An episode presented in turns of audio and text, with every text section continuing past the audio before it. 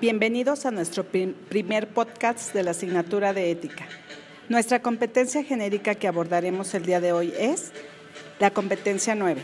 Participa con una conciencia cívica y ética en la vida de su comunidad, región, México y el mundo, con el atributo 9.5.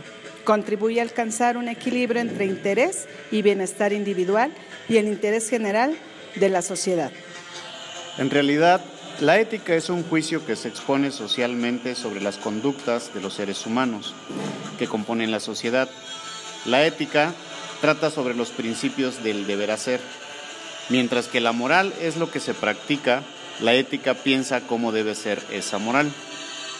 La Ciudad de México es un gran consumidor de árboles de Navidad, aproximadamente del 60% de las ventas nacionales se ha reconocido una situación de oportunidad de desarrollo sustentable para diversas regiones del país, así que desde el 2002 la Semarnat, Secretaría del Medio Ambiente y Recursos Naturales, empezó a establecer programas de apoyo al cultivo de árboles de Navidad.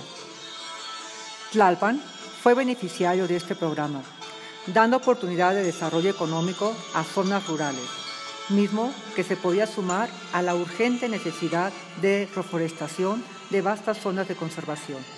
Los frutos de este esfuerzo son notables, aproximadamente entre 6 y 8 años.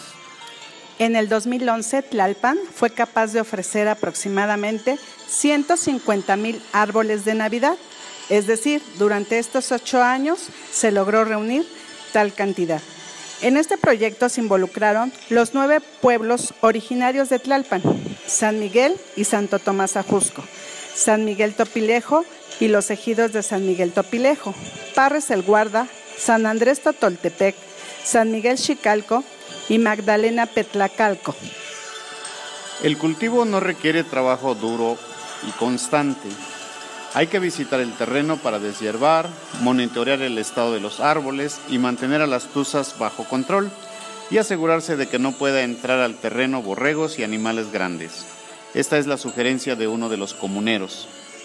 Sin embargo, se reflexiona que el cultivo de árboles de Navidad a la escala que ellos pueden manejar no da para vivir, pero en tiempo donde ya no es rentable sembrar maíz, es una buena forma de sacar un dinerito extra de la tierra que no se puede vender por ser comunal y estar en zona de conservación.